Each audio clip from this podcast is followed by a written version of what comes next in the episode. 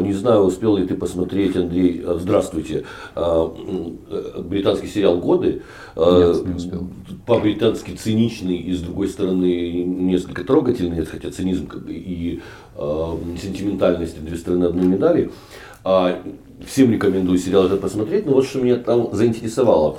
Один, одним из маркеров, доступившего в это, этой антиутопии тотального пиздеца в Британии э, является прекращение вещания BBC, прекращение вещания э, общественного телеканала британского. А, и э, это, собственно, такой маркер того, насколько серьезно Европа, цивилизованный мир относится к тому, что называется общественное вещание. А у нас с этим все никак разобраться не могут. А, общественное телевидение у нас есть, суспильное, вот, но что-то о его успехах ничего не слышно, эм, несмотря на то, что даже несколько наших с тобой знакомых э, активно там участвовали в его преобразовании, а всего больше слышно о каких-то провалах, ошибках и непонятных вещах.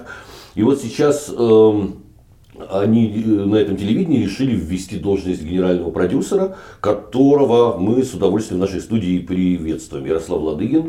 Привет. Привет, ребята. А, да, человек, который э, известен был раньше как э, очень успешный радиоведущий, создатель такого бренда, как «Радио Аристократы», кинорежиссер, э, и вот теперь генеральный продюсер э, целого общественного телевидения. Ярослав, скажи, как, каков круг твоих полномочий на самом деле, потому что с этим общественным телевидением, с Успильным было вообще непонятно. Там была какая-то система большого количества генеральных продюсеров разных направлений. И вот э, все это приводило к тому, что у семи нянек дитя без глазу. Вот такое впечатление. Тут надо очень четко сразу разграничить, что кроме общественного телевидения, э, НСТУ, Национальная суспільна телерадиокомпания Украины, э, еще имеет активы радийные, э, цифровые платформы и такие вот интересные, крутые вещи, как, например, Дом звукозаписи, ДЗЗ с, в котором несколько оркестров, хор, mm. который обслуживает свой хор, свой хор трио бандуристов там, и так далее. Скоро в структуру НСТУ войдет еще Укртелефильм, а кроме того мы имеем свои архивы, которые начинаются с момента создания вообще радио, а потом и телевидения в Украине с, 20, с 20-х годов в случае с радио и с 30-х годов в случае с телевидением. Э, часть этих архивов находится в Карандаше на Ильенко 42, часть на радио на Крещатике 26. И кроме всего прочего, это еще, э, если уже переходить к телевидению, это еще э, много-много-много региональных каналов в каждой области.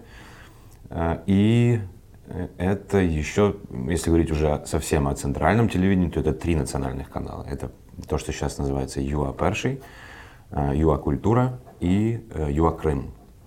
Вот э, за ЮА перший, культуру и вот это центральное телевидение я сейчас и отвечаю. Ну, я так понимаю, что э, предыдущей командой была проведена очень серьезная реструктуризация. Там э, достаточно неповоротливо еще с советских времен э, им достался организм. А насколько вот то место, на которое ты пришел, сегодня э, соответствует э, требованиям работы, собственно, в сегодняшнем дне? или еще тянутся какие-то нюансы, которые там с УРСР остались и, и которые э, совершенно не ну, мешают работать.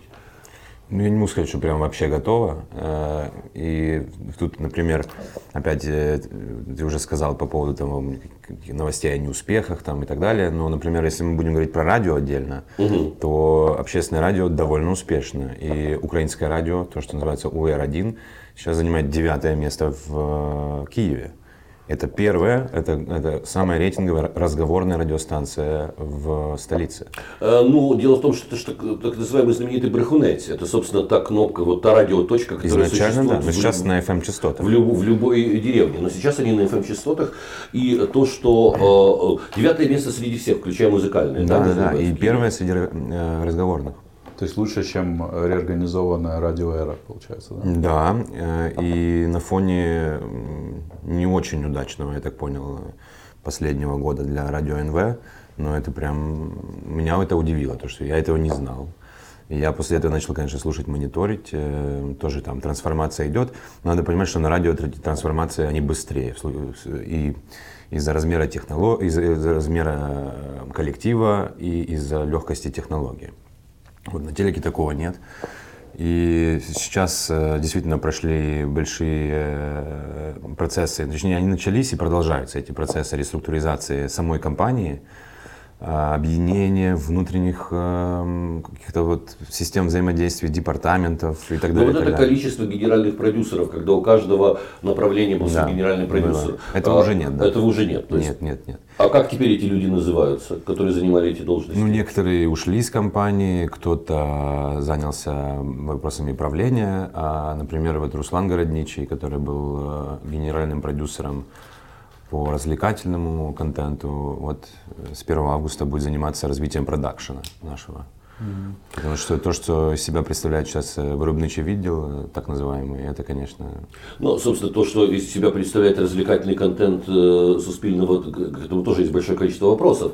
И как раз мне кажется, что проблема молодых реформаторов, которые пришли с первым призывом э, э, изменения этого телевидения, проблема в том, что они э, слишком оказались самоуверены и замкнуты на своем хипстерском мире. Например, такая реформа, как отмена э, концерта по заявкам, но это достаточно грубая э, реформа, и это неуважение, и просто не любовь к собственному зрителю. Формат концерта по заявкам существует в каждой стране, так или иначе, и люди это любят в самом деле. И, собственно, это ничье дело, какие песни они заказывают. Хотят слушать Таисию Повали, пусть заказывают Таисию Повали. То есть молодым хипстерам не нужно решать за людей, которые готовы и хотят, и привыкли поколениями звонить и писать на телевидении и слушать свой концерт. Слава богу, сейчас есть канал Сварожич или как-то, или как-то, или Сварог, э, на котором, Сварог. на котором концерт человеком идет. Послушай, по- там но заказать. э- этот канал не имеет такого покрытия, как э, э, э, первый, ты- как ты- бывший вот этот Ты действительно считаешь, что на общественном э, канале должно идти концерт по заявкам? Я считаю, что общественный канал существует для общества, и поэтому если у общества есть, например, вот такой традиционный, нам, может быть, людям более молодым не очень понятный формат, но он э, востребован и людей радует, то почему не давать им такую отдушину? Ну, вопрос еще, чем как- как бы какая- смысл? я так понимаю, что этот, этот формат был очень популярный внутри вот аудитории UA Да, да, это, это был невероятно популярный формат внутри именно этого э, с- смотрителей этого канала. Получается, что э, старых, старую публику как бы отпугнули, убрав, ну, как там было много, конечно, действительно очень допотопных и зонтропезных программ. Так, Но а как, ты- как ты решаешь, какая из них допотопная, Ну, а какая э, из них все-таки общественно важная? Весь канал был достаточно допотопный. Ну просто с- э, э, концерт по заявкам, это, тут, тут все понятно. Это просто как бы отдушина эмоциональная для людей, которые его ждут и которые получают быстрый ответ там, на, на свое желание. Тут все очень просто, простейший формат. И вот как раз его убирать, ну, я не знаю, что, что это как бы за такое отношение, к чему хотели этих людей научить, к чему их хотели подтянуть, потому что все то, что предложили в, в развлекательный контент, попытки делать late-night шоу, они не, не получили никакого интереса у аудитории. Да, это так. У меня да. еще вопрос насчет структуры. Вот я так понимаю, что вот то, о чем сказал Костя, вот эта система генеральных продюсеров, она как раз касалась всего. э, Всего, да, э, все, все- всех- всей компании, да, всей- всей, всей компании. компании. То есть А- генеральный продюсер отвечал, если это продюсер, который отвечает, ну, скажем, за просветництво, да, просвещение, то он отвечал за просвещение на телевидении, на радио и так далее, так далее. На канале Культура. Да, да, да. на Но это привело к тому, что в случае, например, с первым каналом, э, каждый генеральный продюсер заполнял его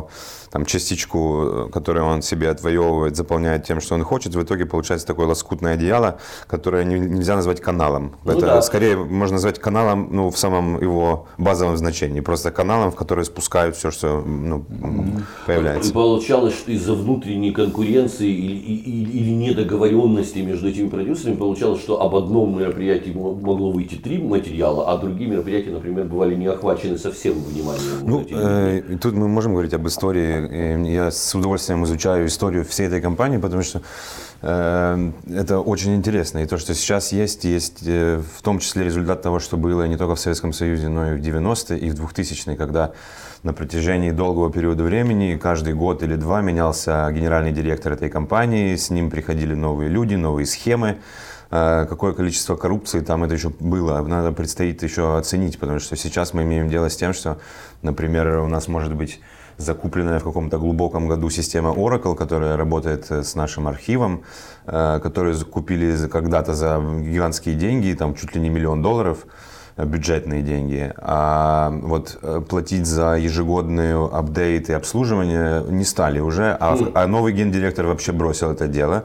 И таким образом часть оцифрованного контента, который был оцифрован с помощью, за, в эту, помещен в эту систему, закрытую систему, он фактически там у нас э, в этой коробочке и лежит. И с ним что-то сделать очень сложно, потому что, чтобы снова работать с этим Oracle, нужно заплатить такое количество, такое количество э, штрафов за годы простоя, что ну, это никогда не будет сделано. И вот таких вот решений э, во всех плоскостях, на каждом этаже, за многие-многие годы существования этого дома, телевидения, очень много накопилось. И ну, с этим очень сложно работать, конечно. Я, я так понимаю, что в этом смысле э, НСТУ ничем не отличается от какого-нибудь завода э, в государственной собственности. Это для меня вообще, это где-то в первый месяц я, у меня такое ощущение сложилось, что я прямо, когда вхожу в это здание, в этот знаменитый карандаш с черного входа, здание не введено в эксплуатацию, его бросили в 92 году, черный, э, парадный вход уже недостроен, вся эта конструкция, там должен был быть концертный зал на 400 мест, вход, ну то есть ты входишь через сад, у тебя справа, слева фонтаны, которые, они же охладительная система для этого небоскреба, и ты заходишь, у тебя одно впечатление, этот атриум, ты в него попадаешь, и тебя должно немножко ну, присаживать от э, эффекта, вот, это телевидение, его задумали как запасной, э, запасной Останкино на случай какой-то войны, там есть ядерный бункер у нас внутри. А в итоге с 92 года все украинское телевидение, ведь все украинские телеканалы и все, ну, по сути, все украинское медиа вышло из этого здания. И один плюс один и, и так далее, и все звезды, которых мы помним, знаем. Все это телевидение и до сих пор существует, даже и общественное телевидение работает через черный вход. И вот э, я когда туда начал ходить, заходить, у меня через месяц сложилось такое впечатление, что я прямо ну, вижу перед собой ну, такую модель всей Украины в миниатюре. И в этом плане мы абсолютно общественное телевидение, потому что мы в точности отражаем состояние общества и общественных активов.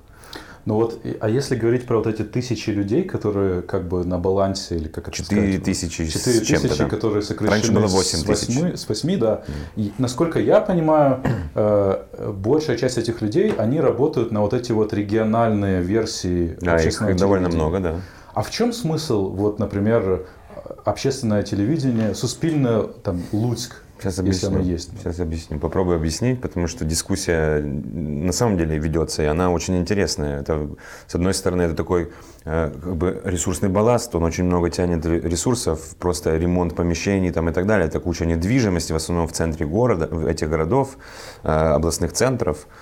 Эм, Это и в каждом областном центре? В каждом. Еще там есть, по-моему, Новоград-Волынский или какой-то город, откуда э, родом э, Леонид Данилович Кучма. И вот когда он был президентом, он решил сделать э, еще одну ОДТРК, Э, ну, почему-то не в областном центре, а вот у себя дома. И там Круто, отдельная очень. история, да. Так вот, друзья, на самом деле э, и, и объяснение, зачем нужны все эти карпункты. Есть один из законов масс-медиа, закон приближения информации к потребителю. Грубо говоря, пожар в соседнем подъезде тебя волнует больше, чем бомбардировка Сирии. И так или иначе, конечно, в медиа должны подавать э, потребителю максимальное количество касающихся непосредственно его новостей, информации, которая вот рядом с ним происходит конечно, логично, что э, существует эта система, но, наверное, ее просто нужно реформировать. Это, и, да. вместо, вместо вот этих вот всех организаций громоздких э, делать спецкоров в каждой области. Это очень, все. на самом деле, очень э, интересный вопрос. Э, и как его в идеале решить, и что с этим делать. Потому что, чтобы вы понимали, да, это с одной стороны тянет ресурс, с другой стороны у нас почти нигде в городах, в областных центрах нет медиа. Особенно медиа, я имею в виду сейчас медиа независимых, да, медиа, которое может критиковать мэра, местных э, башков там, и так далее, которое было бы в том числе и защитой журналисту или человеку, который работает. Э, мы имеем массу примеров э, в Украине в последние годы вот таких вот региональных ну, убийств фактически или жесткого Расправ, прессинга. Да, да людей, которые не имеют возможности э, как-то критиковать и репортировать, э, делать репортинг да, про местную жизнь, с одной стороны. С другой а... стороны, это э, определенные возможности для коррупции, когда человек, который э, сидит на возможности передавать информацию в Киев, договаривается с местными башками и руководством. И это сложно. Вот это была тоже проделана масса, очень большая работа, которую ну, на самом деле сложно со стороны оценить, и только ты попадая туда, видишь какое количество изменений было сделано вот в регионах и в пунктах. Есть успешные очень примеры, которые, там, например, Ровенский филиал, который очень динамично развивается, но в таких городах побольше, например, как Харьков, медленнее, потому что опять вопрос зарплат. И ты уж даже если хочешь пойти, не хочешь не работать ни на кого, и уже готов пойти даже на эти деньги, а ты вынужден там работать на очень плохой технике, и уже на этом этапе ты говоришь, нет, ребята, давайте. Но это техническое переоснащение в регионах тоже идет довольно плотно. То есть там, конечно, не все в порядке, и там нужно время. Но процесс идет. Еще, конечно, для региона это большая возможность для центральных, э, для центрального офиса иметь вот эту сеть корпунктов и новостную и так далее, и очень быстро реагировать. Э, и мы как компания, я, поначалу я же из аристократов пришел, э, и мы как независимый такой медиа-вещатель, цифровой вещатель, мы ну, я вообще не представлял, что можно иметь такой ресурс. То есть я привык, я везде слышу недофинансование, недофинансование, даже в условиях недофинансования у нас есть достаточно много профессионалов сил, чтобы ну, что-то делать и менять. И там говоря там о пиар-службе, у нас есть работает система мониторинга даже печатных изданий во всех городах, во всех областных центрах. я в любой но, момент видишь, могу, могу но, понять а, местную работа, повестку. Работает, а результат каков? В результате самое известное, что мы знаем о Суспильном, это скандал с Евровидением. Это, собственно, вот то, что и... Опять и, очень и, интересная и, история. И, и накрыло как бы всю историю. Вот, вот, собственно, и ваш пиар весь на сегодняшний день. Ну, не совсем так, но э, вернемся к Евровидению. Я еще не работал на канале в этот момент, наблюдал со стороны, как все. И, честно говоря, у меня, когда я наблюдал за, то есть, за этой ситуацией, у меня не было готового ответа, а как это решить? Конечно, очень удобно это все сдвинуть на, а, на, на Суспильное, но надо не забывать, во-первых, что этот проект меди, с медийной стороны, это был проект двух каналов, еще и СТБ. Э, и, например, за процесс голосования отвечал именно канал СТБ, а не общественный, общественный вещатель. Но тут какая вещь? И для меня это такой показательный случай, потому что общественное, если оно действительно хочет быть общественным, немедленно начинает резонировать с какими-то действительно важными общественными вопросами, с общественным дискурсом. И если говорить об этом конкретном случае, то мы что мы имеем? Артисты, который не захотел подписать контракт, Э, по каким-то причинам. Да, эти причины я в деталях э, не готов э, сообщать, я не знаю до конца. Но, насколько я понимаю, это просто вопрос авторских прав там, и так далее. И так далее. Из, из этого был извлечен урок. Но что, но что мы на самом деле видим? Мы видим неразрешенный в обществе вопрос о том, как работать с Россией. Артисты это очень хороший просто пример, видный. То есть, если Светлана Лобода едет в Россию, мы все знаем, что она была в России. А если э, какой-нибудь э, электрик или на север едет, мы не если, знаем, что он поехал. Если Джамала, которая была в России, вдруг начинает, э, которая выступала в России после Майдана, вдруг начинает клеймить и осуждать других людей, то это действительно выглядит очень некрасиво и стрёмно даже. Ну, ну ты, ты согласен, что это неразрешенный, нерешенный в обществе вопрос? А, совершенно с тобой согласен. Но у меня вообще другой подход к этому. Я считаю, что это вообще не вопрос, потому что ты прав, что если едет сантехник работать в России, его никто не трогает. Если какой-нибудь дядя открывает заводы в России, его никто не трогает. Мы сейчас получили информацию о том, как господин Пинчук, сколько он заработал, в, несмотря на все санкции, на российском рынке. Но почему-то клеймим мы только артистов. Потому что они самые видные, самые заметные. Ну так это же... А в этом, и в этом плане все сошлось, как бы заметные артисты и общественное телевидение, и незакрытый дискурс, и непроговоренная, недопроговоренная история. И задача общественного как раз в том, чтобы эти истории поднимать, допроговаривать но ведь не допроговорили. Не допроговорили, но я вижу именно в этом а, и задача а, как, а как ты видишь, как вот твое мнение, каково, каково, как можно допроговорить эту историю? На мой взгляд... Чтобы допроговорить, надо начать говорить Да, но на мой взгляд, вот может ты со мной поспоришь, э, требование от артистов не выступать в России является дискриминацией по профессиональному признаку. Потому что э, Пинчуку в России бизнес можно вести, Порошенко в России бизнес можно вести, сантехнику в Россию можно ехать, и только артистам нельзя. Это чистая воды дискриминация. Либо мы вводим эмбарго против России, России, и никто не делает никакого бизнеса с Россией, либо тогда, извините, ну почему цепляться нужно только конкретной категории людей. У меня нет ответа прям готового на этот вопрос, потому что я бы послушал бы мнение всех-всех-всех по этому поводу. Но мне Но кажется, мое это... мнение опирается просто на правовую систему Украины, которая не абсолютно, предполагает да, дискриминации. Абсолютно. Понимаешь? Абсолютно. И поскольку у нас нет закона об эмбарго с Россией, у нас не приостановлены никакие э, как бы, отношения, ну там определенное количество товаров, там э, есть некие санкции, но это не эмбарго, это не, не полное прекращение но контактов. Там же еще проблема, насколько я понимаю, была в том, что вот в процедурной части, то есть что э, тем, кто подавался на участие, до конца сходу не объяснили все условия э, на случай, если вы выиграете в конкурсе. Я допускаю это, и ну, сейчас вот мы готовимся к детскому Евровидению, и вот э, мы прописали все эти пункты информирования о том, как, что вы будете подписывать в случае чего, какие условия. И мы, ну, видя общественную реакцию, мы поставили ограничения вот сейчас с детьми, что мы готовы рассматривать заявки только тех детей, которые не участвовали в концертах э, или в фестивалях детской музыки там, в Крыму, ну, э, в России или а, а на спонс... абсолютно... спонсированных там Россией конкурсах конкурсах там, в Латвии или других странах. Но мы это четко коммуницируем, и в этом году мы решили поступить так. А, правильно, мне кажется, что первоначальная ошибка была действительно в том, что не, было проговорено, не были проговорены конкретные правила. Эти правила могут кому-то нравиться, кому-то не нравятся, но если бы на входе был поставлен э, вот, такой, вот так вопрос, да, многим людям бы это не понравилось, но не было бы э, скандала, который произошел. С другой стороны, э, ну, говорили же о том, что этот контракт был каким-то образом пересмотрен, и что это был нетипичный контракт. Типичный. Типичный, типичный. Да? Сколько я знаю, типичный. Но опять-таки, я не берусь э, все детали вам э, изложить, потому что я не знаю их, и меня не было там, когда это происходило. Но э, Суспильные, я так понимаю, теперь должны Евровидению крупный, крупный штраф. Тоже не знаю этой информации. Угу. А мы вообще... работаем по, по детскому Евровидению, у нас нет никаких проблем. А скажи, э, чтобы мы тебя не спрашивали о том, чего ты не знаешь, каков вообще круг твоих полномочий э, в Суспильном? Это интересный тоже вопрос.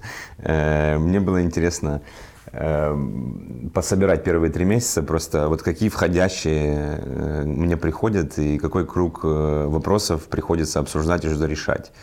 И на самом деле это широчайший круг и спектр э, задач и направлений, начиная от того, э, начиная от э, координации всех платформ, потому что, мне кажется, мы должны смотреть на себя немножко больше, чем просто канал или два канала, особенно сегодня, когда нам нужно думать о том, как мы доставляем, кому мы доставляем контент, каким целевым аудиториям.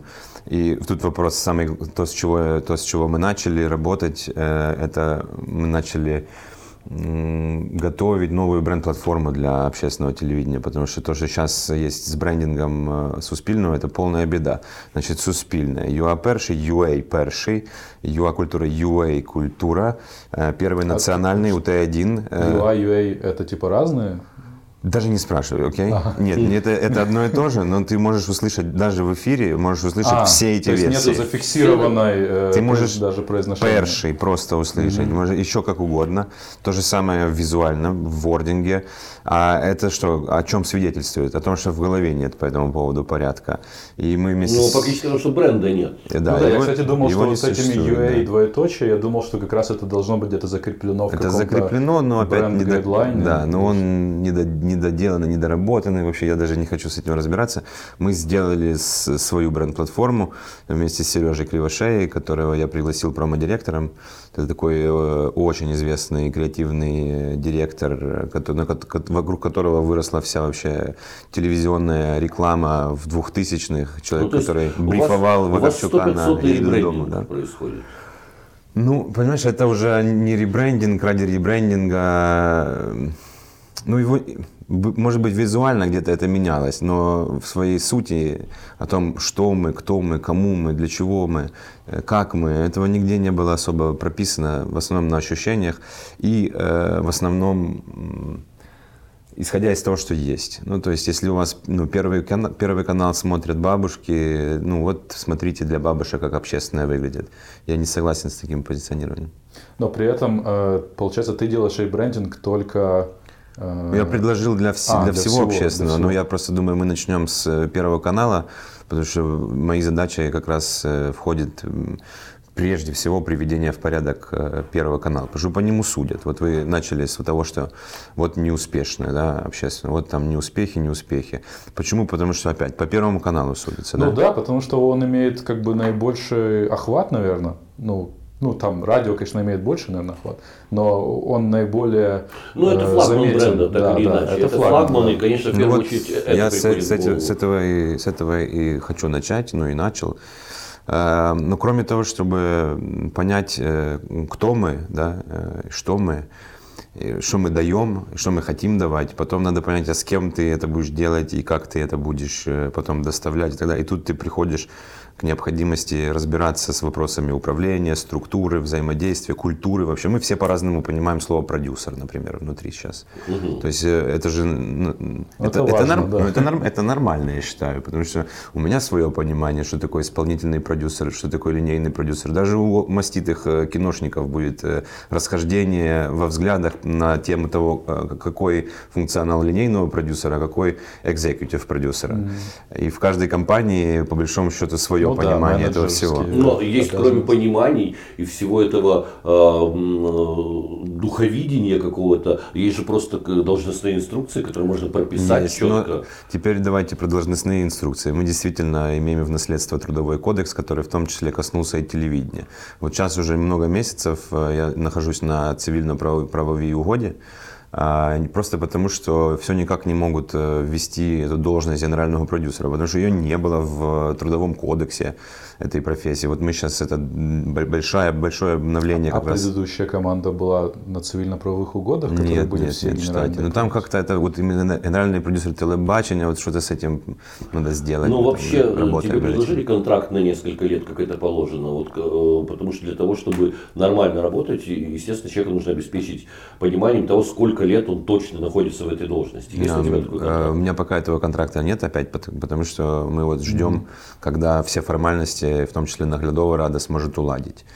Э, но я думаю, что, во-первых, в вопросе общественного никогда не будет точки. Ну, то есть мы построили его. Э, вот оно ну, все да. работает. Это такой процесс уже Тут предыдущие, мне кажется, несколько лет были посвящены тому, чтобы, в принципе, эту институцию защитить, потому что вам сложно даже представить, под каким прессингом находилась вся команда, а как это отражает, вот, например, даже в этом году, когда суды, суды у Зураба, попытки его снять э, с поста главы правления, как это сильно отражается вообще на жизнедеятельности компании, когда у тебя горизонт планирования, например, следующая неделя – Потому что на следующей неделе будет суд, который решит, либо уйдет этот человек, либо не уйдет ну да, ты сказал про годы. Я думаю, да. что вопрос э, контракта там вряд ли будут годы. Там в лучшем случае будет на один год. Ну, тогда это... Это, ну, мы же понимаем, что это будет очень плохо работать. Потому что э, руководство человек, который называется генеральным продюсером, он не может планировать никакой стратегии в рамках года.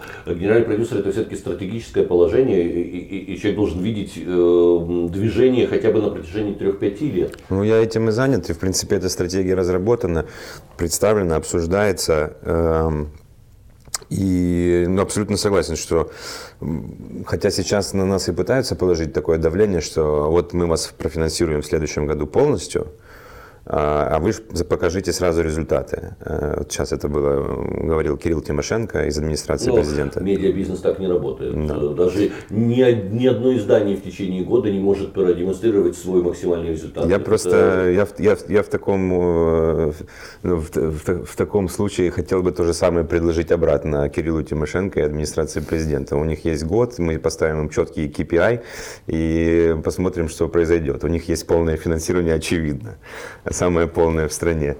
Вот. Но тут надо понимать, что это действительно длинная, длинная задача. Э, потому что перестроить процесс производства, процесс того, как мы снимаем новости, Сейчас э, в центре, э, как бы в центре процессов строительства, например, очень э, сложный, амбициозный проект, который называется House. Это проект по строительству очень современного House на Крещатике 26, в котором участвует консорциум BBC, компания NIROS и Deutsche Welle, и под эгидой Европейского Союза. И они инвестируют довольно большие деньги в том, чтобы была не просто коробка построена, но еще под эту коробку workflow э, цифрового производства, легкого производства новостей для радио, телевидения и текстов одновременно. И это, это звучит вроде бы понятно и как ну, бы на часе, да? на часе, подход, да. но э, просто подходы к производству новостей, которые сейчас есть, которые нам достались, и вот эта вот вроде бы понятная история, это настолько далеко друг для друга, чтобы, что нужно очень много поработать, чтобы это все сошлось и синхронизировалось. Но просто придется искать реально новые кадры, людей, которые готовы и способны работать в таком формате. Э, придется провести достаточно серьезное омоложение э, структуры так или иначе. И вот э, тут снова вопрос, о котором в свое время немного рассказывал Таня Кисельчук, один из генеральных продюсеров да. направлений. А, о том, Сейчас что... она генеральный продюсер цифровых платформ. Угу. Чуть-чуть подробнее расскажет, что имеется в виду. Но проблема как раз в том, что э, люди, которые работают на а, Суспильном, они госслужащие, и их практически невозможно уволить. Там как-то оно сложнее, потому что э, деятельность, э, опять я не ручаюсь за полную точность, потому что я только вхожу. Для меня это настолько же дико, насколько, наверное, для большинства людей, которые нас э, слушают, э, все эти, вся эта регуляция, бюрократия там и так далее. Э, и дерегуляция, и дебюрократизация внутри компании идет, э, это совершенно точно. И я тоже хотел бы провести ее на своем участке телевидения, потому что ну, что такое телевидение? Это, во-первых, скорость высочайшая скорость и производства, и реакции, и, произв... и мышления. Телевидение живет в ситуации тирании э, данного конкретного момента, тирании реального времени с 80-х годов вообще-то во всем мире. Ну, да. Есть даже этот термин тирания реального времени. И почему-то мы в 2019 вдруг вспоминаем о том, что новость должна в сию секунду попадать э, в эфир. Это даже не только про новость, а про другой контент, который бы мне хотелось сделать тоже. А о чем мы говорили? А, мы говорили о возможности увольнять людей. А, увольнение, да, да, регуляция. Но э, эти возможности есть. Раз 4000 человек э, уже были... За, за два года, да? Это, их сократили? Ну, даже, может, чуть-чуть больше, да, заняло времени, но да. Но тут вопрос в том, что, по-видимому... Это сложно сделать, но возможно.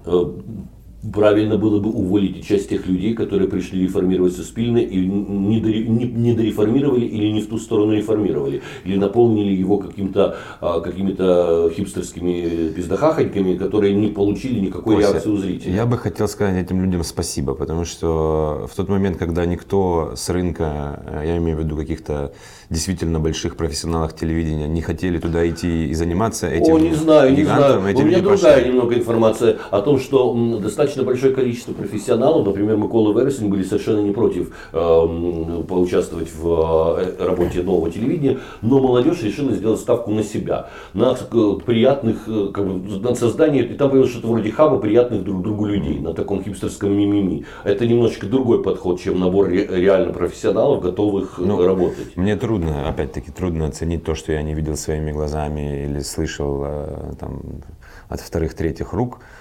Ну вот, к примеру, э, я недавно читал, что э, Майкл Щур mm-hmm. закончил сотрудничество с Суспильным. Да, он закончил, но надо его спросить, почему. Ну, я так понимаю, что, во-первых, есть какая-то усталость уже, что это реально выматывает. Ребята, которые там, больше года, два-три года там находятся, но это ребята, которые становятся э, пациентами. И, ну, это серьезно, это прям... Пациентами? Реально пациентами, да. Вот если ты раз в год не попал в больницу, то ты плохо работал, мне кажется. Я вот как раз это, с этого тоже начал. Я на стене у себя нарисовал в кабинете такую каплю крови и написал. А потому что я назвал это team bleeding, стиль такой, э, когда все обливаются кровью и потом, что-то делают. А это тоже, как ты знаешь, да, это несколько навязчиво даже вот эти сигналы, исходящие в э, соцсетях, на личных э, аккаунтах сотрудников Суспильного, о том, как они не спят ночами, да, да. о том, как они плачут кровавыми слезами, о том, как все тяжело, тошнотворно и ужасно. Особенно мило когда э, подобные месседжи а, публикуются, и ты видишь э, чекин в Токио, например, mm. или в Берлине, на, но жизнь ужасная, невыносимая, и работа слишком тяжела. Может быть, вам э, какого-то психотерапевта туда? Да, уже наняли. И уже. может быть, вам как-то поуспокоить вот этих людей, чтобы они больше работали, а меньше рассказывали о том, как они тяжело и адски работают. Потому что я, мне смотри, полотнище, ну, ты сам можешь посмотреть, какие вываливались в Facebook, чтобы такое полотнище написать, нужно изрядное количество времени и усилий. Ну, сейчас меньше уже. Ну, сейчас меньше, но, в общем, интересная тенденция. Я думаю, будет меньше и меньше, потому что времени на Facebook не будет ни у кого. Э, я вот я не читаю, не пишу сейчас ничего там, потому что времени действительно нет. У меня такого э, такого разбухшего э, мою менеджера, таск-менеджера у меня никогда в жизни не было, даже когда я кино снимал. Это... А кроме всего прочего, это возвращаясь о том, что, что приходится, с чем приходится иметь дело, кроме управления, э, что мы производить будем, надо почитать все, что кто предлагает, найти людей, которые готовы подключаться, придумать какие-то, значит, бюрократические решения, как все-таки сделать так, чтобы э, эти люди работали с тобой еще международный, э, международная страна, потому что это международная компания на самом деле. Угу. Мы должны понимать, что это, кстати, для меня это такой источник уверенности и вдохновения, потому что мало кто понимает, что, э, да, мы тут все знаем карандаш, НСТУ, посты тех или тех, или скандалы, суды и так далее, и так далее. Все знаем рейтинги Юа Першева, и у нас складывается такое впечатление об НСТУ, о Суспильном, как чем-то таком ну, таком дряхлом и маленьком.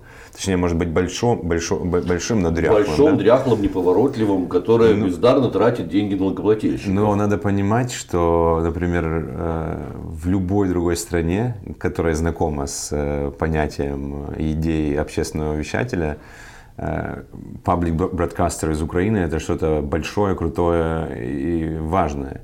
И сейчас, когда я просто посмотрел, какое, возможно, какое, какое большое количество колов со всего мира, других вещателей, которые, например, мне как киношнику были недоступны никогда. Я не мог никогда запичить идею напрямую BBC или Arte или еще кому-то. Или посмотреть э, какой-то общий кол по всей, по всей Европе о том, что, ребят, мы хотим делать сериалы, давайте делать сериалы, давайте у кого какие идеи. Э, или просто, или просто я сейчас собираюсь ездить в Торонто, и есть возможность, ну, просто это такая возможность встретиться с топ-менеджментом CBC, там, канадского общественного вещателя. Это можно войти в любую дверь и устроить любой проект Видишь, для Берлин общественного вещания. для тебя уже съездили. Хотя, мне кажется, Deutsche Welle не менее интересно, чем Торонто. Безусловно. Я к тому, что это большие возможности для общественного вещателя и, соответственно, для нас, потому что в Европе, ну, если мы говорим там про сериалы, про fiction, Европа же проигрывает потихонечку, проигрывала потихонечку вот эту гонку сериала производства американцам, потому что они, ну, кроме, наверное, British ев, никто не мог себе позволить такие большие деньги тратить на одну серию. А, ну, поставлен же рекорд э, сериалом «Вавилон Берлин» немецкий сериал «Вавилон Берлин» поставил рекорд его дороговизны? Да, по дороговизне, да, по затраченным деньгам. Это самый дорогой сериал в Европе вообще. Ну, это вот сейчас как раз на, строится на основе вот этого ко-производства, ко-продакшена. И мне бы очень хотелось, о чем мы должны стоять вообще с краю, смотреть, как это происходит. Мы, мы уже сейчас питчим им идеи, потому что я считаю, что там, через 2-3 года мы должны показать обществу и миру какие-то сериалы, потому что я верю, что такие общественные важные, ценностные штуки очень сложно коммуницировать в черной студии с серьезными лицами, даже имея панель очень умных людей. Вот это поучение, я думаю, мы должны от него отойти и искать э, путь к сердцу, а путь к сердцу он через эмоции, через, через искусство.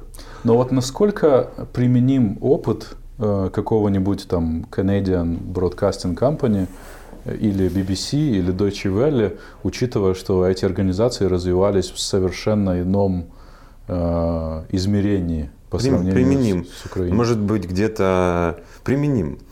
Э, я не очень верю, в принципе, в концепцию там, вот, как обмена опыта. Я не, знаю, как опытом можно обменяться. Но это такая штука, которая, по-моему, только тебе принадлежит. И при всем желании ты ни на что его не обменяешь. Ну да, и в медиа опыт э, другого, он mm-hmm. достаточно специфичен, как правило. То есть это много звезд сходится вокруг успешного проекта. Безусловно. И реплицировать его очень редко удается. Но в конце концов можно адаптировать форматы, можно действительно видеть, как техническое оснащение меняется. Мышление, вот таких, да. наблюдать за мышлением Совершенно другого верно. человека. У нас есть возможность, э, вот мы, речь пошла о том, что мы хотим, э, это тоже то, что меня как бы fascinates me. Э, я очень хочу, чтобы мы адаптировали в следующем году, в, ближай, в ближайшее время, адаптировали quite interesting формат. И вот это а что это за формат? Quite Interesting на протяжении многих лет вел Стивен Фрай. Это такое, такая викторина, mm-hmm. очень смешная и необычная. На YouTube есть очень много э, программ. Сейчас там поменялся ведущий, поменялся ведущий, Стивен Фрай там уже не работает. Но для нас это, по сути, возможность, в, случае с общественным телевидением, это возможность напрямую написать э, людям, которые на BBC этот формат разрабатывали, Э, делали, работали со Стивеном Фрай и иметь их здесь через несколько дней, чтобы они нам рассказывали, как делать такой а, формат. Тут есть нюанс, потому что когда мы смотрим британский э, какой-то формат с британским юмором, мы воспринимаем его как британский юмор, и это нам весело. Но шутить точно таким образом ну, так, в Украине как не Стивен получится. Фрай шутить вообще вот. не получится. А у нас много разных Дело про, скорее про механику, по производственный цикл, э, как делаются вопросы, каталог вопросов там, и так далее, и так далее. Ну, если в случае с этим.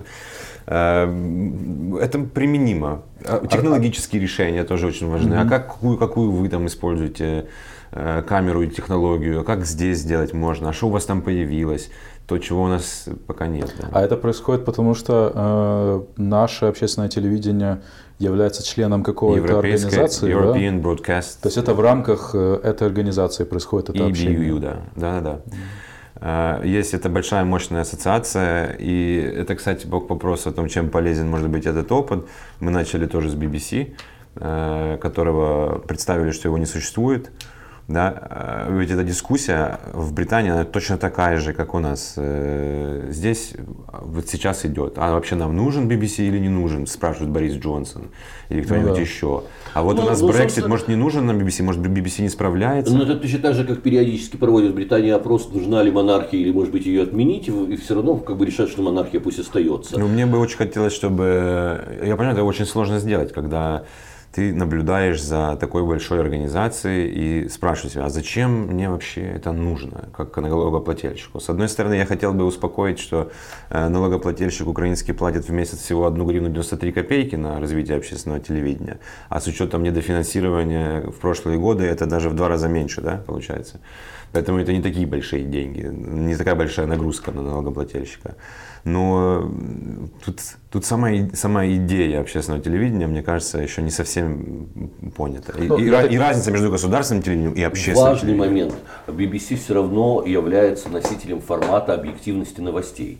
А, когда представители команды общественного телевидения абсолютно демонстративно выпячивают свои политические симпатии, а, это уже заставляет задуматься об объективности э, их работы. Я не знаю, о каком конкретном случае ты говоришь, но если говорить о новостях, то по последним всем мониторингам последних месяцев, а, а это был очень политически активный период, э, новости на Первом канале, о которой работает, и вообще наша информационная служба, ноль э, материалов с ознаком джинсы, пиара, черного пиара, замовленности и так далее, по сравнению с другими каналами, которые на этом как бы строят все свои информационные выпуски. Ноль. Они по, по чьим данным? По какому мониторингу? Мониторингу. Э, Сбросить тебя мониторинг, я сброшу. Ну, просто интересно. Официально я... Я, я готов, э, готов в это поверить, абсолютно даже не хочу с этим спорить. Есть другой момент. Есть момент э, тот, что менеджмент канала представители э, руководства канала высказываются в социальных сетях совершенно конкретными политическими взглядами. А, более того, а, хваля или ругая тех или иных политических лидеров страны, насколько это можно считать корректным, если мы говорим об общественном вещании. И так или иначе вызывает подозрение, что если руководство ангажировано и это демонстрирует, то, в общем-то, есть вопросы тогда и ко, ко всему наполнению канала. Здесь, мне кажется, момент корректности, э, это, это тонкая вещь, потому что каждый человек имеет право, конечно, на свои взгляды. Ну, на BBC, к слову, это запрещено. Ну вот. Я вот 10 лет назад работал э, в службе мониторинга BBC, и там даже тогда, когда соцсети были зачаточные еще там, в 2009 году, тогда уже была инструкция, что надо подписи везде писать, что это мое мнение. Да, да, да. Ну, так ро- ровно так же было в газете «Коммерсант». Люди не имели права, работавшие в газете «Коммерсант», высказываться о, поли- о политических каких-то вещах, во всяком случае, руководства, а потому что это автоматически могло повлиять на восприятие информации в газете «Коммерсант». Я согласен абсолютно. Я не знаю, о каких конкретных случаях там ты говоришь. э, Опять, потому что я не читаю много сейчас соцсетей. Но я Ну, согласен, мы что так... поговорим об этом в общем, без эфира, да, потому окей. что я совершенно не собираюсь тут, как бы, знаешь, делать какие-то доносы в небесную канцелярию, называя фамилии, но э, в частном разговоре я тебе скажу, а, каких людей я читал и, по- и почему Я считаю это неправильно, и я это на себе почувствовал в какой-то момент, когда я уже понимал, что я начну работать на общественном, и тогда я параллельно еще работал в утреннем шоу на «Аристократах», и это был разгар, разгар э, президентской кампании, потом парламентской, ну это уже парламентская в меньшей степени. Но я- мы, поскольку в утреннем шоу всегда говорим о политике, в той или иной степени, всегда шутим или ерничаем, или иронизируем, или пародируем, на протяжении многих лет, я в какой-то момент почувствовал, что, имея в виду общественное, я уже сейчас не могу это делать. И это, конечно, дало знать, э, как бы в эфире это было видно. Я чувствовал, что я что-то непривычно теперь, непривычно. Это надо настроиться, да. Ну, я так понимаю, что как соучредитель аристократов ты сейчас как выходишь из этого проекта. Да, потихоньку, да. А как вообще, э, доволен ли ты проектом «Аристократы»? Получилось ли то, что задумывалось? Или он развился неким путем, который ты даже не мог себе представить? Я доволен, очень доволен, страшно горд, потому что э, в этом году аристократам уже, ну, сейчас уже пять с половиной лет. За это время закрылось и открылось такое количество подвальных, то, что мы называли пять лет назад подвальные медиа, большое количество, э, и у которых был инвестор, и у которого не было инвестора. В этом во всем у нас не было ни одного дня, когда мы думали о том, что, блин, пора, наверное, закрываться, не вытягиваем, нечем платить зарплату, не- нет идей, ну или что это такое. Какова экономика? Вы сейчас за счет чего живете, аристократы? Инвестор, реклама? Нет, инвестора у нас нет, нет и никогда не было. Э, Никаких политических денег, ничего такого. У нас исключительно рекламная модель. Сейчас мы начинаем потихоньку, потихоньку отрабатывать под- модель подписки на какие-то подкасты отдельные или фандрейзинга каких-то отдельных тем или подкастов. Э, Ну, плюс события и спонсорство событий, и события вокруг, по сути, того, что мы делаем, там, как премия, премия A Prize, которая уже три года выдает э, приз э, лучшему альбому Украины. И мне кажется, это такая самая взвешенная в этом плане премия, результаты которой не стыдно послушать э, или показать друзьям где-то в загранице. Э, Я очень доволен. Это устойчивый бизнес, пусть не очень большой, а мне кажется, для медиа очень важно быть э, устойчивым, доходным делом. Это позволяет сохранять независимость прежде всего. И мы остались в этом во всем независимы. Э, Другое дело, куда дальше это развивать. И тут как бы есть разные... Хочешь меня потрогать? Тут есть разные э, пути развития. Вот мы сейчас внутри обсуждаем, как дальше, что дальше. Вот, но сейчас это уже будет задача ребят. Я буду так раз А, как, наблюдать. они, как они восприняли твой уход? Не было ли ощущения, что ты бросаешь, предаешь? Это все-таки такое ну, дружеский бизнес, насколько я понимаю. Вы там, не просто э, сотрудники, вы друзья, это какая-то одна компания.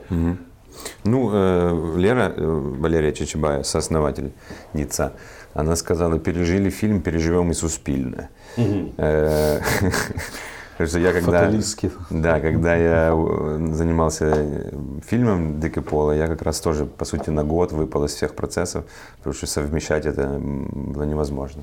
Имеет смысл э, поговорить и о фильме, конечно. А, Невероятная рекламная пиар-компания, очень много ожиданий.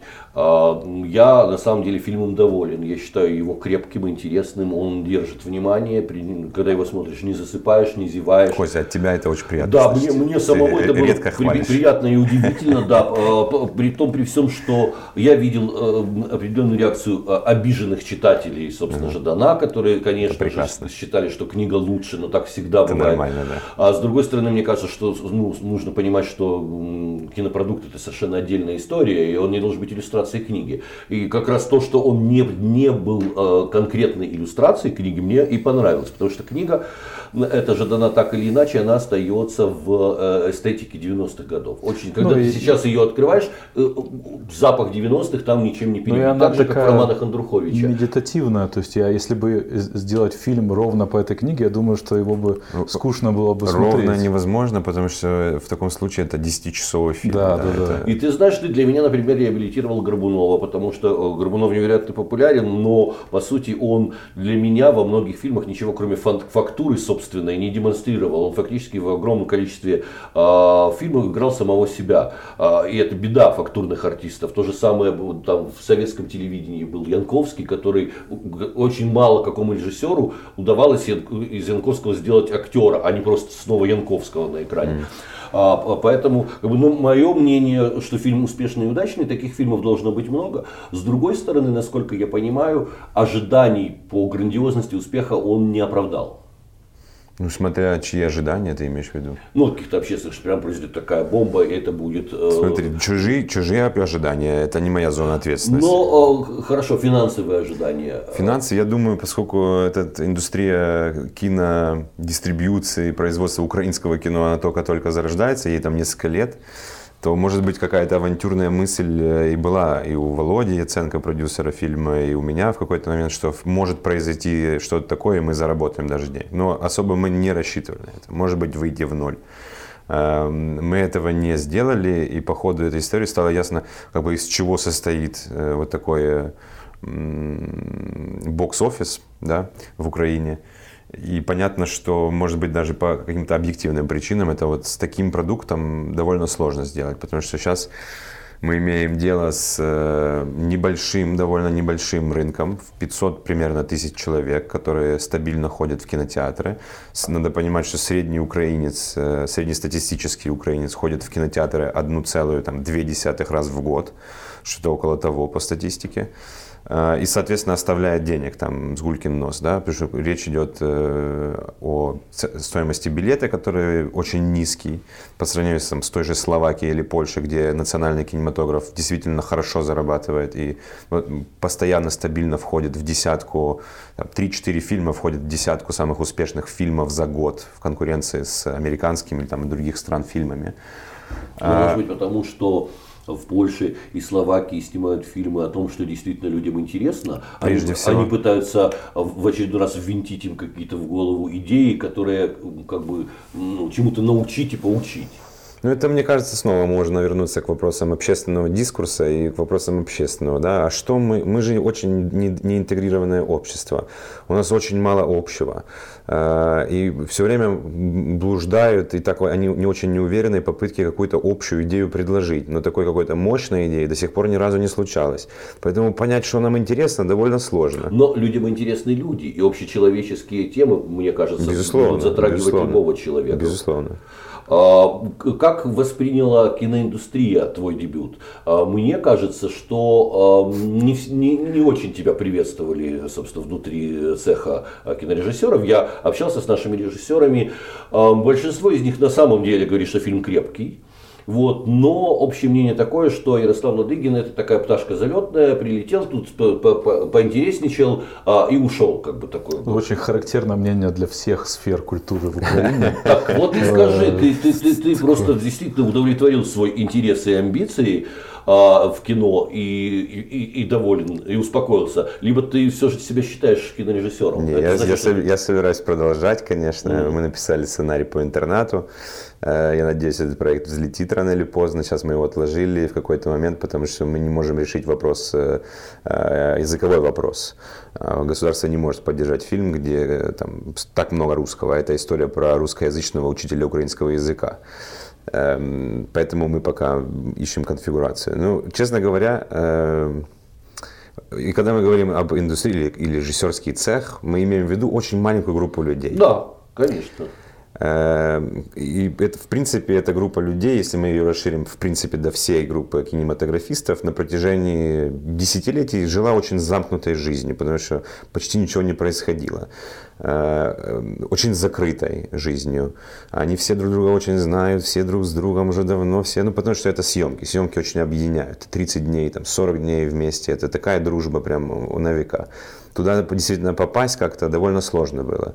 Вот. Но сейчас, когда пошла какая-то поддержка, развитие вот этих первых шагов, конечно, много людей туда было впрыснуто, кто-то задержится, кто-то не задержится, но много талантов уже, мне кажется, открывается прямо сейчас. Вот последний детский кинофестиваль э, это показывает тоже и, в принципе, наше постоянное присутствие на международных фестивалях да. и довольно успешное, успешное присутствие. И, и награды, которые получали там и да. э, Лазница, и Васянович, и украинское кино успешно, несмотря на то, что его действительно еще очень мало. Я вот так, возвращаясь к этому страшной интересной теме, э, вся группа, которая, с которой я работал, и все, э, она в том числе состояла из очень, очень опытных кинематографистов, там Сережа Михальчук, кинооператор, наш главный оператор, постановщик, он работал Э, с величайшими фигурами в кино.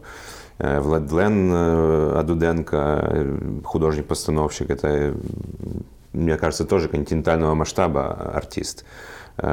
И все, все, все, все, все ребята, с которыми мы работаем, включая очень сложного Лешу Горбунова, Эм, все меня приняли, и это были самые счастливые дни моей жизни. Я никогда ни, ни секунды не было такой на съемках или в, в съемочном процессе, когда я бы почувствовал какое-то сомнение в себе от э, моих коллег.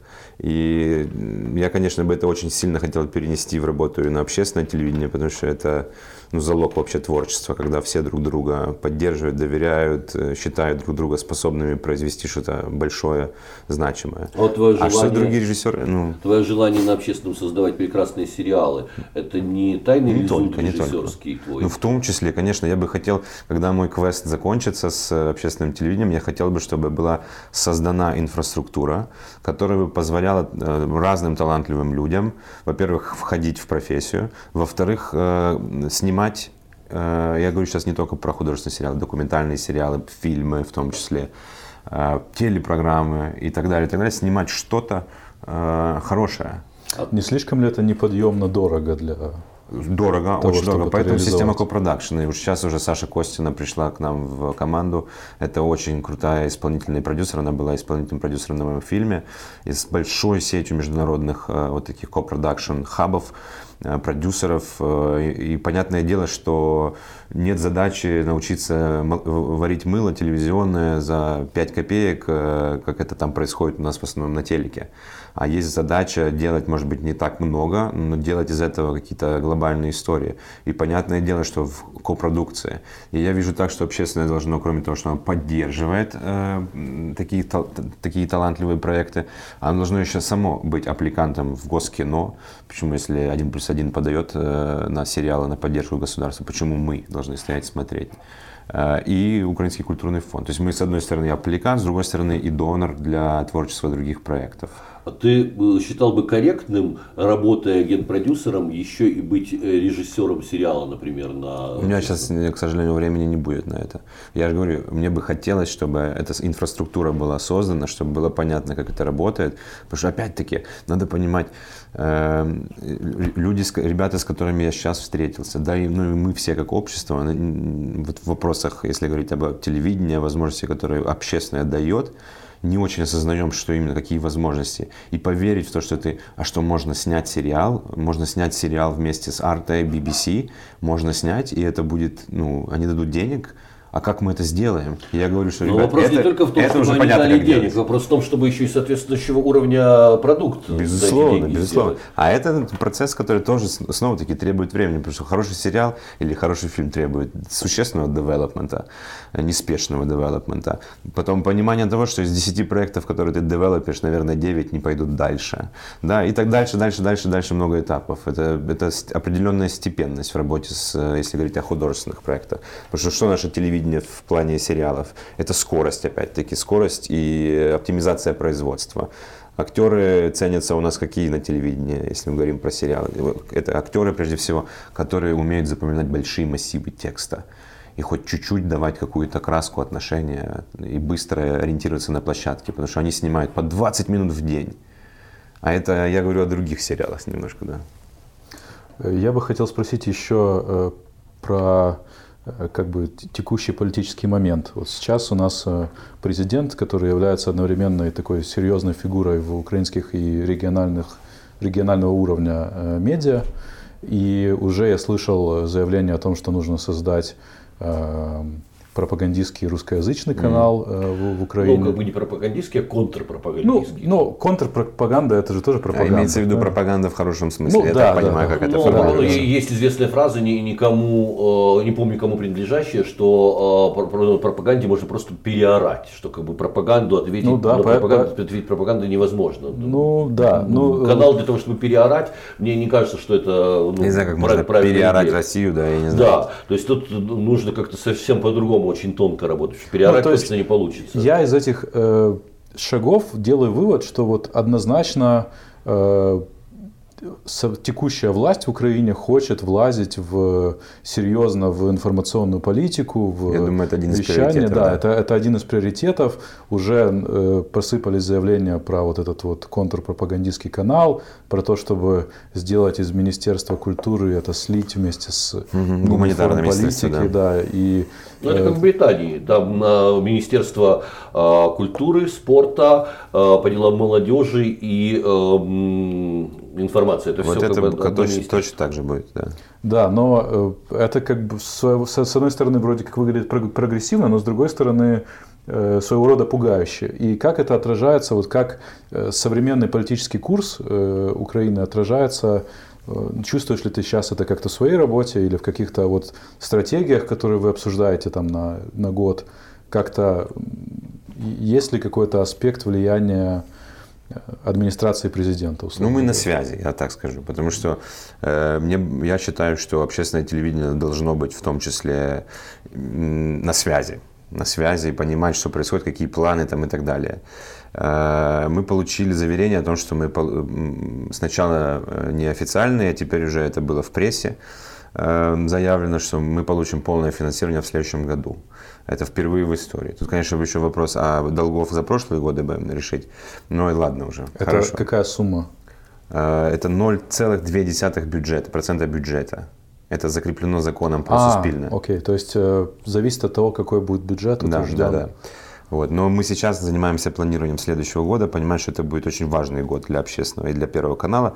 По нему будут судить э, дальше. И мы, конечно, планируем э, поступательный рост, вот если говорить об эфирном телевидении в следующем году. Под это мы готовим сейчас концепцию, э, эфирную концепцию и, и, и, и формируем заказ для себя и для сторонних э, сил того, что мы огромное, хотели бы сделать и купить. Огромное значение для современного телевидения играют э, телевизионные шоу, отнюдь не только сериалы. Безусловно. И вот э, что с этим? А, что тебе досталось в наследство и, и, и, что вы будете менять в ситуации телешоу на э, Суспильном? Ну, это одно из первых вообще, что пришлось сделать, когда я пришел, это э, немножко поставить на паузу эту э, производства да, чего-то. И... Ну, на мой взгляд, там было слишком много вкусовщины, слишком много какого-то самохихикания, mm. слишком много вещей э, достаточно герметичных, которые приятны и интересны узкому кругу и Но ну, не ты, прорываются Ты все-таки давно не смотрел, общества. наверное. Все давно не, не смотрел, э, потому что даже сейчас то, что выходит в, внутри Первого канала, это то, что, за то, что, то за что не, не стыдно. Э, производ... Мы сейчас не так много производим, опять-таки производственные циклы были очень сильно нарушены в первом полугодии из-за этой ну, политической такой турбулентности и давления на канал. А, сейчас э, такая хорошая возможность выстроить эти процессы уже по-новому заново. Но вы собираетесь учитывать вот то, что называется тирания реального времени? Потому что когда э, телевизионное шоу идет в прямом эфире, быстро, немедленно реагирует на ситуации случайной политической новости или еще чего-то, это, конечно, совсем да. другое дело, чем когда оно записывается на 5 выпусков вперед, ну, и, нас... кто-то, и кто-то там шутит шутку про мэра Кличко через полгода после того, как все уже забыли повод. То есть вот э, это тоже была Смотри, проблема нашего э, телевидения. Смотри, например, сейчас идет э, «Зворотний відлік», это такое дебатное шоу, которое показывает неплохие результаты выше среднего, э, средних показателей канала, добирая иногда довольно ну, такие заметные доли, там 4-5, э, если говорить о ну, телевизионной доле аудитории. Эм, и в которой потихоньку-потихоньку начинают подтягиваться политики все больше и больше. Это такой дебатный шок, где, в принципе, вот эта вот э, равноудаленность, она соблюдается. Это Но- мне достаточно. И она выходит в прямом эфире. А м, что касается, ну, в, на- там, в концепции, которую мы готовим, будет еще больше прямых эфиров. Мы будем все время держать пульс того, что происходит сегодня и в регионах в том числе. И, ну, это уже, я думаю, с 1, с 1 января начнется, потому что надо построить, надо запустить, научиться, э, потому что мы так не делали никогда. Ну вот, Ну, с другой стороны, я с тобой не соглашусь, что это прям э, клю- ключевая вещь, потому что у нас очень много этих каналов, которые построены на прямых эфирах, карманных каналов, которые там за 3 копейки Но, открываются. слушай, мы говорим, ну, мы говорим о другом все-таки уровне. Мы говорим об уровне качественного шоу, которое при этом, качественного, которое при этом было бы в прямом эфире. И, конечно, оно бы выигрывало. А то, что у нас большое количество каналов, где просто перепуганные люди едва успевают что-то прочесть Да. по, по бумажке, это совершенно другое. Конечно, плодить подобные э, сущности не имеет никакого смысла. Но вот э, политическое шоу, и ты сказал, вот мы довольны, к нам начали приходить политики. Я помню тоже э, проблема, что не хотели идти на дебаты и так далее. Всем, всем так важны политики. Посмотри, что, показал, э, что показали выборы. Всех политиков отправили до ветру. А, И тут как- бы к нам еще и возвращается э, Савик Шустер. Да, Тени да, да, забытых да. предков, понимаешь, как бы, и, и вот мне интересно твое мнение, а, насколько формат Савика Шустера вот с этим а, политическим балаганом будет снова востребован э, в новой Украине, которая этот балаган как бы попросила убраться. Я так понимаю, что это шоу ваше политическое, оно самое рейтинговое, самая рейтинговая э, часть контента э, прямого канала. Ой, прямого э, UA першего. ну нет. Нет? Новости стабильно набирают больше. А, У нас в этом, в этом году вышел даже... Схвалил ваши новости, начну Да. смотреть, может быть. Э, Новости набирают больше, эм, спорт, спортивные новости могут больше набирать. Но в этом году мы поставили вообще за три года рекорд э, вместе с за последние, если говорить по июню, я не знаю, я июнь сравнивал. Вот В июне у нас выходил Кубок мира по футболу среди, среди э, юношей или молодежи до 20 лет. Это который Украина который мы выиграли, выиграла, да. да. И я помню момент, когда передо мной лежал этот в пакете турнир, и ну, я, я не очень долго сомневался, стоит ли его показывать, но это, до этого это всегда было, а нам нужно это показывать или не нужно. Ну это же типа Ю-20, ну зачем нам это? Э, И мы вернули Джулая Басянка, из, из, из, Джулай приехал специально из Ирландии, это два таких комментатора, мне кажется, основных, э, в котором ДНК украинца, мы вернули их в эфир и выиграли турнир. И это были там сумасшедшие показатели просто. Мы в этот момент э, Верните концерт по взлетели. заявкам. Ты, его, ты был единственный его зритель, я понял. Ну, Костя, у Кости нет телевизора, поэтому я не знаю, насколько... Я за человеческими простыми потребностями. А, Не всегда нужно поучать, иногда нужно просто Я вообще считаю, поучать не нужно. Людям радость иногда нужно дарить. Но давай вернемся к политическим шоу и к Савику Шустеру. А, Савик Шустер, как вас... Слушай, ну вот это интересно, потому что это такое фену, фену, фену, феноменальное А шоу. Савик Шустер, формат. он будет э, с карандаша работать? Нет, нет, это он будет выходить на, на частном канале, скажем так. Его же... э, Насколько я слыхал, канал Украина его Я- ангажировал. Такое Ну, тоже слышал. Его, его же вот этот медиапроект, э, э, в него, по-моему, инвестировал э, Захур. Захур. Захур в свое время, Да. да. ну, Савик Шу- Шустер, как, бы отдельно как канал. Я, не думаю, знаю в проекты. Савика Шустера инвестировали все. Да, ну, на самом деле, да. э, Ну, На разных этапах, да. Но это, это интересный формат, потому что он предполагает такое столкновение, такую кориду. То есть вот это даже всегда студия, они такие круглые, заключенные. Это такое наблюдение, мы так смотрим, а вы там сопереживаете это все. Ну это м, прикольно, классно они придумали когда-то. Но я не уверен, что это сейчас будет работать. Вот. А В свое время, конечно, э, э, это произвело колоссальный эффект в Украине, когда этот формат зашел после Майдана 2004 года, в 2005-2006 году, э, в 2000 2006 или 2005 он выходил. И, конечно, а, это перевернуло вообще все телевидение украинское. Э, э, Дико его причем политизировал. Ну, само общество готово было. Ну, Смотри, это же еще был, э, это же был такой симулятор, это была замена общественной дискуссии в парламенте, по сути.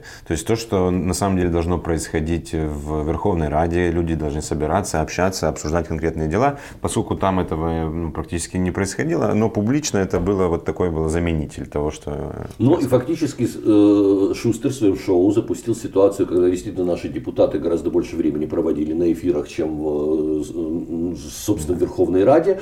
Опять же, прошел некий цикл, и общество сказало всем спасибо, до свидания. Всем, кто бегал по всем этим телеканалам и из них не выводился. И вот действительно просто интересно, сработает ли это по-новому, или может быть Шустер может предложить какой-то иной формат. Сложно сказать, я тоже за Шустера говорить не буду. Надеюсь, не сработает. И надеюсь, э, это телевизионное вымывание, оно будет продолжаться. А что вообще по вот late night формату? Будете ли вы еще раз в это э, входить? Смотри, это мой вообще любимый формат. Э, я фанат, я его... Ну, это вообще один из самых роскошных форматов врожденных телевидения. Да. Действительно интересный, в котором, конечно, все зависит от ведущего. Но, Но он... не, не все.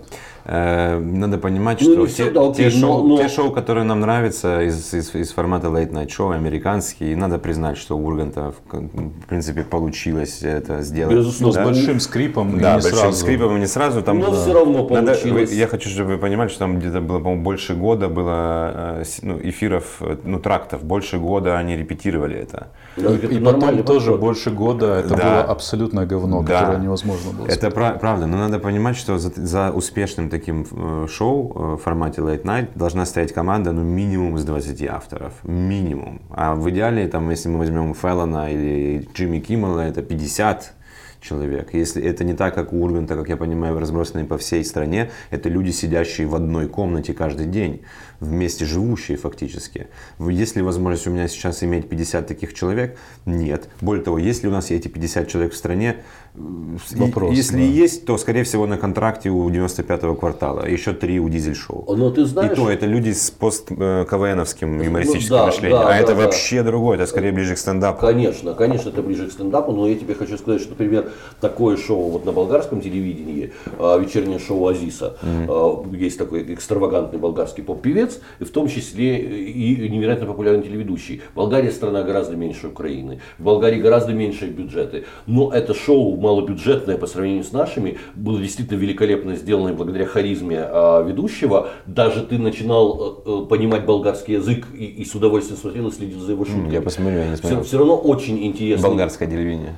А, а я случайно как-то был. Ну, это, наверное, еще старое болгарское телевидение. Нет, это, это, Мне это, кажется, Азиз сейчас экстравагантный поп-пенсионер. Нет, уже. Азиз, во-первых, совершенно сменил имидж. Э, это было действительно очень экстравагантно. Если представить, что это вообще Болгария, православная страна, традиционная, это mm-hmm. Балканы, а, это нулевые годы, а, а, он, значит, довольно, довольно грузный э, мужчина с бородой, который при этом э, надевался в женские наряды, как бы делал макияжи. Это, это было, ну, такой кэмп смешной, даже на грани кича. Сейчас он абсолютно другой, сейчас это какой-то качок такой бородатый, он полностью изменил свой имидж, и не знаю, что с этим шоу, но он, был, он умел искренне интересоваться любым собеседником. Mm-hmm. И там был великолепный микс. Вот сейчас у него сидит министр финансов, а через 10 минут заходит порнозвезда, садится рядом с министром финансов, и вот они продолжают разговор. Поэтому э, стоит посмотреть, и очевидно, э, там не было больших бюджетов.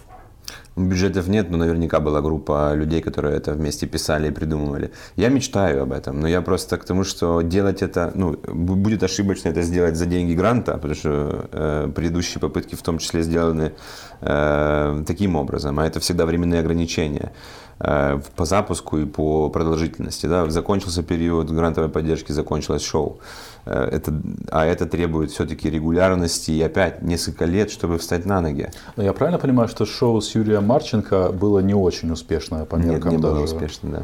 Но если бы оно было успешным, оно бы, наверное, продолжилось на канале. С другой стороны, мы не знаем, что бы было, если бы эта команда работала там год, два, да, три, и, команда да. росла бы, и канал бы поддерживал это институционально. Там, да. Кстати, одной из проблем вот шоу Марченко было то, что оно снималось э, наперед, не привязано ко времени. А это, многие... связано, а это связано с структурой финансирования этого проекта. Вот, а, и огромное количество людей, гостей просто не успевало, не попадало на запись, не хотело в результате, потому что они не понимали, понимали, когда это все выйдет и к чему это все привязано. У них были проблемы просто даже собрать звездных гостей, потому что... Это, это напрямую зависит от того, как это финансируется. Если канал, а канал не был в тот момент готов финансировать такое шоу, но хотел делать что-то, полагается на э, грантовую помощь в таком деле, то окей, на грант можно сделать хороший сериал, например, э, или там э, документальную серию, или какой-то фильм расследования, или что-то такое, ну, такого, но вот регулярное, ежем, ну, вот моментное такое,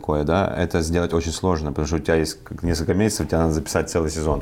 И ты, конечно, начинаешь оптимизировать и снимать по три выпуска за день.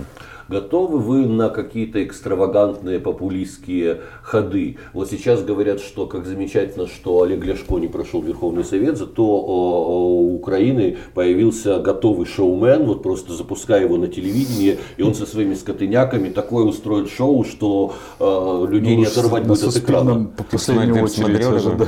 А, ты знаешь, я не знаю, я вообще не, не смотрю телевидение, если честно. Я, я не целевая аудитория. Но судя по реакции на... Это неправда, ты смотришь Ерзы э, годы, да, ты смотришь. Ну, это, да, ты смотришь телевидение, просто смотришь по-другому. Да, а, окей, я смотрю сериалы, да, правильно. Э, там э, художественные и не художественные. А, шоу не смотрю. Но, не знаю, мне кажется, что да, Лешко. Конечно. Ты же смотришь Late Night, ты же только что сказал. Периодически. Периодически это уже чуть-чуть. Вот. То есть ты смотришь, Костя Дорошенко смотрит телевидение, точка. Окей, для меня это открытие, но, но да, как бы я, я привык считать, что если мне дома нет телевизора, то я ну, не смотрю телевидение. Э, логично, поймал меня. А Суспильно можно смотреть в интернете? Можно, да. Мы есть даже application. Mm. Э, так вот, вот насчет таких э, экстравагантных персонажей, допустим, как тот же э, Лешко, вы рассматриваете что-то такое, что может быть очевидно грубо, неприятно вашим тонким эстетским душам, ну, ну с тобой может быть все по полегче, а там тонким хипстерским душам, оставшимся на канале. Насколько вы готовы на популизм, идти навстречу зрителю? Популизм, ну мы должны быть интересные. Это же задача любого медиа быть интересным, правда. Э, другое дело, на чем базируется то, что мы делаем. И тут мы скорее думаем о каком-то интегральной концепции, которая подразумевает возможность всего, потому что мы говорим об, об обществе. Я, ну, это а хорошая как, идея, я подумаю, если а какая формат. приоритетная целевая аудитория сейчас вот вы закладываете в стратегию? Опять для какого, ну, для ну, какой для, платформы для канала, отдельно? Для канала, да? для, для, для, для телевизионного канала. Опять интересный вопрос, потому что, окей, мы делаем это для телевизионного канала, а мы же можем это доставлять еще как-то другими да, способами да, для ну, других целевых ну, аудиторий. Предположим, я так понимаю, что все-таки телевизионный канал в медиа телевидении э, это как бы ну как стержень стратегии, mm. правильно? Э, да, ну, да. Ты, ты, ты же не для интернета все рассчитываешь изначально, ты все-таки для, для телека. Ну, я думаю, это меняется, это же меняется. Я думаю, ну, да. смотри, если мы говорим о телевизионной аудитории, то она из всех аудиторий украинской, Укра... Украине, она изучена лучше всех, наверное, потому что в нее, в изучение этой аудитории вкинули на протяжении там, 20-25 лет такое количество ресурсов, умов, денег, что, в принципе, мы знаем про нее все, мы понимаем даже, чем она станет через какое-то время. Да, она сокращается, она стареет то, что раньше телевизор мог позволить себе по рейтингам, сейчас это уже невозможно. Не бывает таких рейтингов, столько уже людей не включают телевизор, и все меньше будет включать. Но общ, общая какая-то история телевидения как какого-то стримингового центра или программиста чего-то, она уже сейчас все более видна, ну, по моему мнению. Потому что если мы говорим, там, окей, э, представим себе ситуацию. Э, Netflix, есть существует Netflix, Э, появляется отдельная площадка Диснея, э, такая же HBO, Амазона и так далее, так далее. И у тебя в какой-то момент появляется уже 30 подписок, на которые ты подписан. Да? Ну, 30 таких каналов, где тысячи-тысячи всего. Скорее всего, тоже. Мы же говорим, о, когда мы говорим о людях, которые производят э, видеоконтент, их становится больше, но все равно это ограниченное количество людей. В какой-то момент это будет либо порожняк, ну, контент имеет свои границы какие-то естественные. То есть эти платформы будут уменьшаться, а потом они будут программировать, они будут делать, как вот сейчас я Apple Stream, да, по-моему, это вся история, они запускают стриминговое телевидение фактически. Ну да, да. Э, я не удивлюсь, если через 3-4 года украинские ютуберы догадаются, что зачем друг друга контрпрограммировать, можно же просто договориться, выходить в какое-то время, если у них одинаковая целевая аудитория, они будут выходить один за другим со своими стримами, таким образом создав для нас э, стриминговое телевидение. Э, в этом плане, я думаю, что через какое-то время стриминговое телевидение будет вполне себе актуальной штукой, ну, которая при... будет решать вопросы сложности выбора. Ну, оно уже начинает, потому что я, например, являюсь подписчиком сервиса Megugo, и я телевизор смотрю через Megugo. То есть у меня есть дома ну, стационарный большой телевизор, Вот теперь но к- нету к кабеля. Тебе, к тебе вопрос. Э, Хорошо, ты, ты потребляешь, э, предположим, ты потребляешь общественного вещателя на Мегаго. Да. А, и это тот же самый канал, который э, потребляет телевизионная аудитория в, в, ну, в аналоге. да. Да. Ну, аналога у нас нет, но в, в эфи- эфирное телевидение. Да, просто да, ящик, да? Абсолютно ясно, что это две разные целевые аудитории. Ты, у тебя один, одна психографика, ты, ну, у тебя один доход, потому что, чтобы смотреть Мегаго, тебе нужно купить э, смарт-телек, который, да, он дешевеет, но он все еще дорогой. А ты можешь смотреть э, этот же канал бесплатно. Потом общественное вещание оно должно быть бесплатно, общедоступно, правильно? Мы же Но оно же уже как бы предоплачено Да, э, то есть как бы- налогами, да. много вопросов интересных. И в- мне кажется, что в вопросе целевых аудиторий общественный вещатель должен стремиться к работе со всеми аудиториями. Со всеми аудиториями. Если мы имеем... а, Это очевидно. Да, у нас есть аудитория, ну и тут скорее аудитория гаджетов, аудитории, как ты принимаешь этот сигнал. Ну, Ну, вы же это исследуете. Плюс психо... мы исследуем, плюс мы, конечно, отходим от э, вот этого таргетирования привычного для телека. Целевая аудитория, мужчины такие-то, 50 плюс, э, города выше, то есть доход выше среднего, города 50 минус. Ну, условно говоря, вот этого демографический подход. Но такой. мне вот непонятно, как это можно... Психографический, сочетаясь с демографией. Как, э, то есть вы таргетируете тогда канал дистрибуции.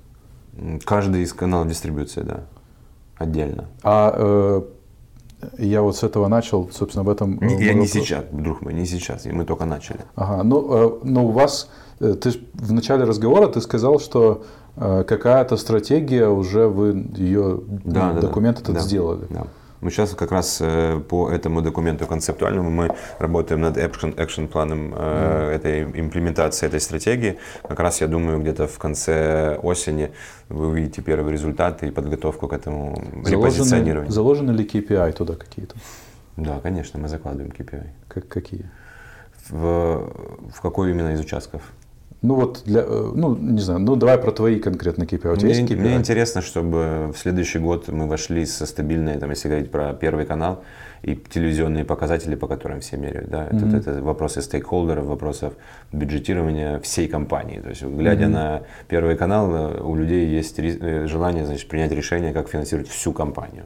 Вот для, поэтому для меня задача сделать так, чтобы там, в следующий год у нас мы стабильно вышли на это плато доли 1, никогда не опускались ниже одного и выросли там до 2-3, если говорить о доле, как таком критическом показателе. Ну, посмотрим. Но главное встать на это плато уже никогда не показывать 0 с чем-то. Сейчас у нас там средняя доля 0,6, вот так вот, 0,7. И какие-то проекты отдельно выстреливают до единицы э, и выше. А Выше там 2-3, вот так бывает. Но в среднем оно, конечно, низкое. Это первое, если говорить про телевизор. А у меня внутреннее, это пе- пере... Это бизнес-процессы прописанные для каждого э, участка работы. Сейчас мы прописали там бизнес-процесс от идеи к началу э, производства. Вот кто, как, куда, что, как, и, а если вот так, а если вот так. И дальше. И еще важно, а, к- с какими общенационально известными именами ассоциируется канал. А, Во многом а, суспільне телебачення ассоциируется в том числе с именем Юрия Макарова. Да. Какова нынче его позиция, к- каково ваше взаимодействие? Значит, Юра Макаров сейчас э, член правления э, компании, и он э, отвечает за направление телевидения. Что-то может, да? Он, он отвечает за направление телевидения. При этом, эм, я не знаю, что там дальше как будет, но я сейчас Юре, Юру попросил разработать э, такой документальный сериал, и мы начинаем подготовку к его производству о, о текущем положении день- дел на фронте. Там практически нет медиа. Э, Международных медиа тоже практически сейчас нет, потому что это велотекущее состояние, оно, конечно, не очень медийное, да. Э, Ничего не происходит особо, а вот это мы уже видели. Но есть что анализировать, и это судьбы живых есть, людей. Есть э, пространство для этой рефлексии, и заодно сделать этот ап- апдейт. И мы придумали такой фильм, э, сериал с рабочим названием «На Восточном фронте без перемен» про эту позиционную войну, про то, как сейчас все выглядит там на самом деле, и чтобы сделать такую целостную картину, чтобы ты, посмотрев этот сериал, от Широкина до станицы Луганской э, в 10 сериях ты мог получить срез, вот, а что же на самом деле сейчас там? И почему так? И, и как, из чего состоит эта окопная война? Потому что я когда съездил пару лет назад туда, я...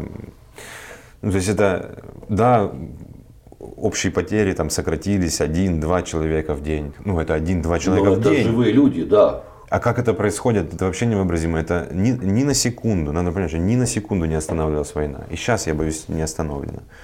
Вот про это хотелось бы, вот про Юру ты спросил.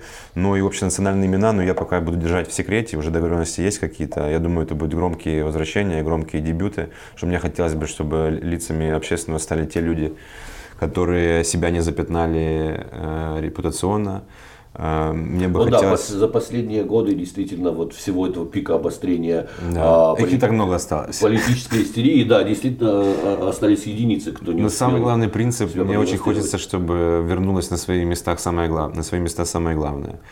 А, Не так, как сейчас, когда мы в этой страшной, мне кажется, очень опасной медийной, э, кри- медийном кризисе, в котором мы находимся, что ты не, пока ты не смотришь телек, там Медведчук каждые 15 минут вкладывает в голову э, десяткам миллионов людей вообще, что жить, как смотреть и как вообще оценивать все, что происходит. Э, Вот так вот выкладывает на канале 112, мы же это все знаем, и не только теперь уже.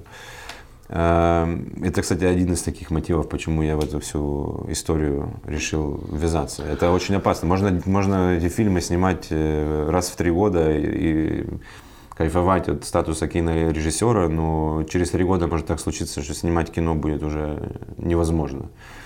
Но мне бы хотелось, чтобы мы вернули на общественном то, то что должно быть, чтобы не актеры были, которые играют журналистов, а журналисты. Чтобы не пиарщики, которые устанавливают, о чем говорить были, а редакторы.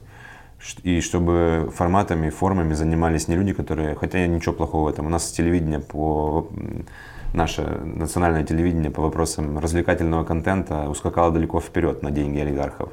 Ну да. И в плане Это технологичности... признают и э, российские менеджеры, Да, да. в плане технологичности мы можем дать фору вперед не только польскому телевидению, но иногда и какому-нибудь более Нет, ну, развитому. У, у нас был э, в- одном из предыдущих выпусков, э, Которую мы еще не дали. да, в который мы еще не дали в эфир, но в- мы запи- за- записали уже его. Э, реактивность, вот момент сейчас, Да, это задача Э, медиа. У нас был российский медиа-менеджер Дмитрий Троицкий, э, телевизионный медиа-менеджер, один из, я так понимаю, основателей канала ТНТ. И, В общем, и, и он признал, что российские медиа-менеджеры с завистью уже годами смотрят на, Слушай, на то, как, как, чего стоит, как да? у нас Да. работает таким реалити. образом мы ненавязчиво проанонсировали еще один эфир. Да, да, да, да. Вот. А, так что тема телевидения у нас широко будет в культуре всего разворачиваться. Но, друзья мои, к сожалению, нам нужно закругляться. Да, мне надо бежать, у меня много, Тебе дел, нужно, много дел. тебе нужно спасать страну, а Да. нам нужно все-таки позаботиться о, о- о собственных слушателях, чтобы они не переутомились. А, спасибо большое, Ярослав Ладыгин, а, генеральный продюсер а, Суспильного. Суспильного, да, а, кинорежиссер, а, создатель очень интересного радиопродукта, был нашим гостем. Спасибо большое. Спасибо.